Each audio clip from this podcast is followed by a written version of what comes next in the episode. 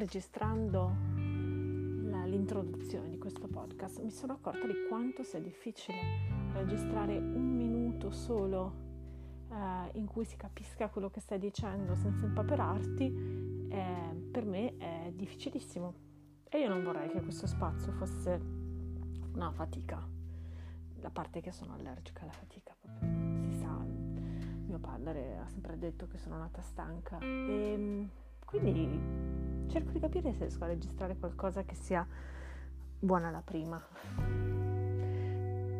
Le riflessioni che mi piacerebbe fare in questi podcast sono su argomenti diversi e riguardano mm, la fioritura personale, come la chiamerebbero i ragazzi di Tlon, i filosofi di Tlon, e anche la fioritura collettiva e sicuramente le tematiche ambientali.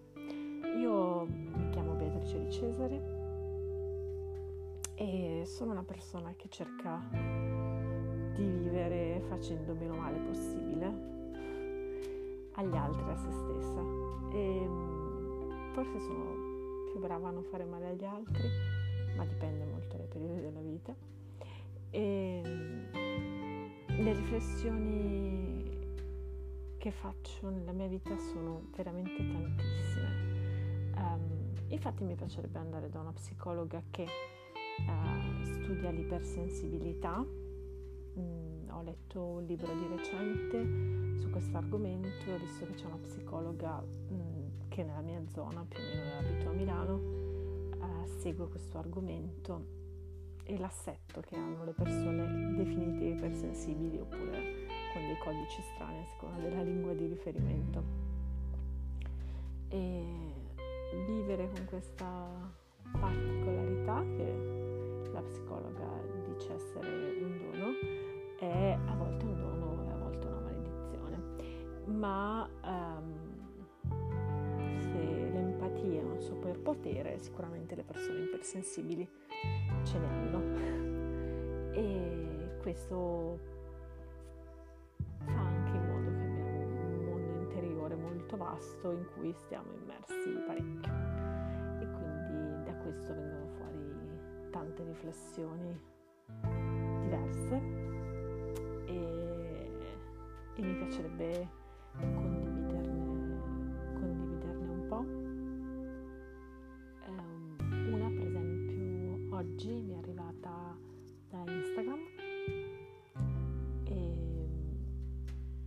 riguarda il fatto che le donne abbiano più difficoltà a esporsi per parlare in pubblico perché ehm, il tipo di educazione che nella maggior parte dei casi viene data alle donne disincentiva un po' questo comportamento perché ci rende di solito molto insicure.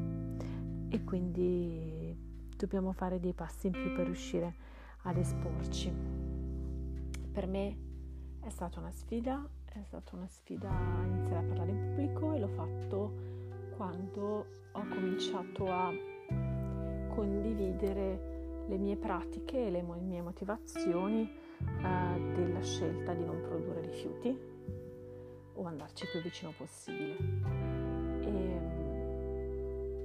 quando mi hanno chiesto ancora prima di scrivere, prima che di parlare in pubblico, ehm, non sono riuscita a scappare, come sono bravissima a fare in questi casi, sono bravissima a indicarvi qualcuno che ne sa più di me e a scappare, ma mm, quella volta l'amico che mi ha coinvolta in questo progetto, Alfredo Meschi, un artivista, una persona che utilizza l'arte come forma di attivismo, voleva proprio il mio sguardo e io a quel punto non potevo rifilare la grana a nessuno.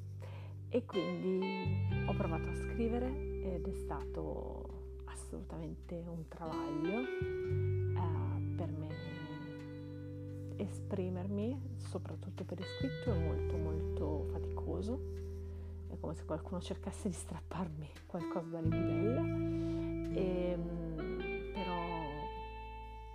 era troppo importante l'argomento, eh, eh, lui mi ha chiesto di condividere delle scelte di vita quotidiana che c'entrano con la scelta vegana antispecista e con uh, la riduzione dell'impatto ambientale in una logica di ecologia profonda.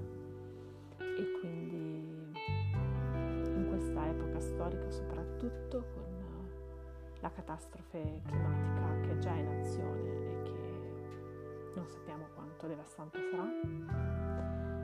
Eh, non me la sono sentita di scappare e ho scritto. Quando scrivevo mandavo i singoli capitoli solo ad Alfredo che ha cominciato a dirmi se, le, se sembrava andare bene. L'accordo con la casa editrice lo aveva lui,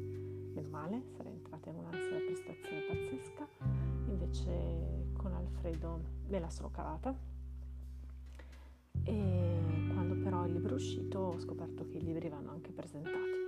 E quindi che ci sarebbe stato da parlare in pubblico. E anzi Alfredo mi ha detto io in questo momento della vita questo libro sentivo di volerlo scrivere ma poi vorrei dedicarmi a performance fisiche, non vorrei parlare, quindi quindi le presentazioni le dovevo fare io. Poi non è vero, nel senso che qualche presentazione l'ha fatta comunque anche Alfredo.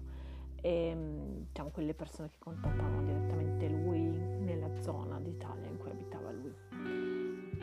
Però io mi sono trovata a quel punto a parlare in pubblico e ad affrontare quest'altra sfida. È stato difficile. Eh, talmente necessario che non mi sono sottratta. E le altre sfide poi sono arrivate insieme. Eh, parlare in pubblico in questo momento, a seconda del tipo di pubblico, è più o meno difficile per me. Più che il tipo di pubblico forse è addirittura l'ambiente, più o meno formale, ehm, un ambiente in cui mi sento più a casa o meno a casa il tipo di pubblico diciamo che si immagina ci sia quell'evento. E ehm, invece il video rimane ancora abbastanza difficile. Sono venuti a farmi un'intervista e eh, ho accettato che venisse fatta a casa mia ehm, perché aveva senso, le cose che c'era bisogno di mostrare anche eh, sono in casa mia, potevano servire in qualche modo da spunto alle persone, vedere la mia dispensa, le cose che ho in bagno. E, I ragazzi con cui ho fatto questa intervista sono i ragazzi di 20 e sono stati assolutamente carinissimi, però io mi sono accorta che faccio ancora tanta fatica, ehm, l'emozione è molto forte e quindi rispondere alle domande per me è molto difficile, nel senso che sul momento rispondo una cosa, ma poi... Ehm, tante cose molto più importanti che mi accorgo di non aver detto. E questa cosa mi dà molto fastidio perché ehm, se decido di fare qualcosa che per me è così sfidante è perché secondo me l'argomento è tanto tanto importante e urgente quindi accorgermi dopo di non aver detto delle cose importanti per me è molto fastidioso diciamo. E ora sto registrando quest'audio, um, che è anche una delle sfide, e questa me la sto cercando da sola, non mi ha costretto nessuno, in verità avevo, ho tuttora almeno una proposta da web radio a cui non ho ancora dato corso, um, per tenere diciamo, una rubrica sulla loro radio. E però quella al momento l'ho ancora schivata, sto temporeggiando. Eh, questo podcast invece sto decidendo di farlo io così ne ho il pieno controllo, o più o meno, nel senso che non so mai che cosa sto per dire. Eh, parlare è un'azione particolare, secondo me, mm, ci permette di riascoltarci a volte dei pensieri arrivano proprio nel momento in cui stai parlando non li avevi elaborati prima. Quindi è un'occasione. Quindi in pieno controllo non ce l'ho comunque.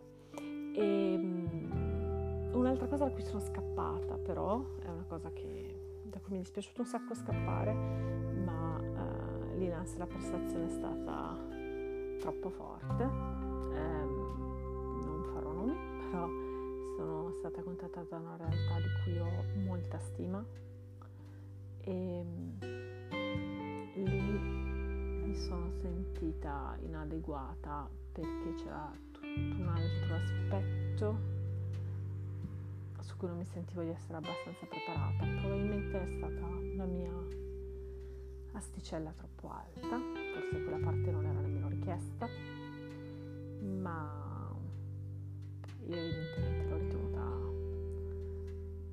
importante e che andasse per forza fatta insieme. E quindi quando mi ha chiesto il testo per un incontro da, da fare, eh, io ho temporeggiato poi non l'ho mandato. E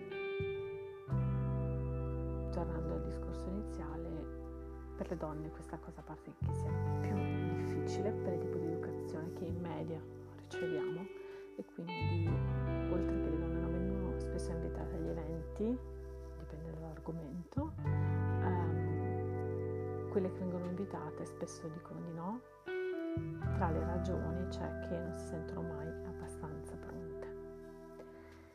Vista come un problema collettivo e non solo come un'insicurezza individuale assume una portata diversa e, e forse potremmo sfruttarlo anche come uno stimolo in più per provarci.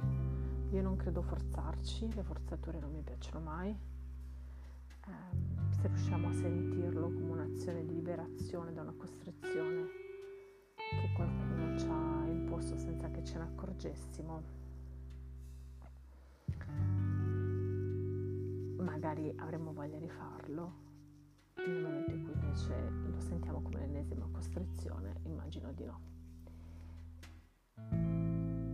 Spero che per voi sia più facile o che almeno sapere che c'è qualcun altro in difficoltà su questi temi mi possa aiutare. Io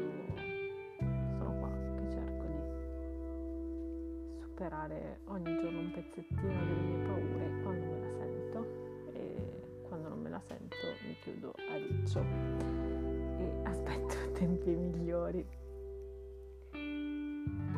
Questo è il primo episodio chissà se questo può avere senso per voi. Io quando faccio le cose di solito parto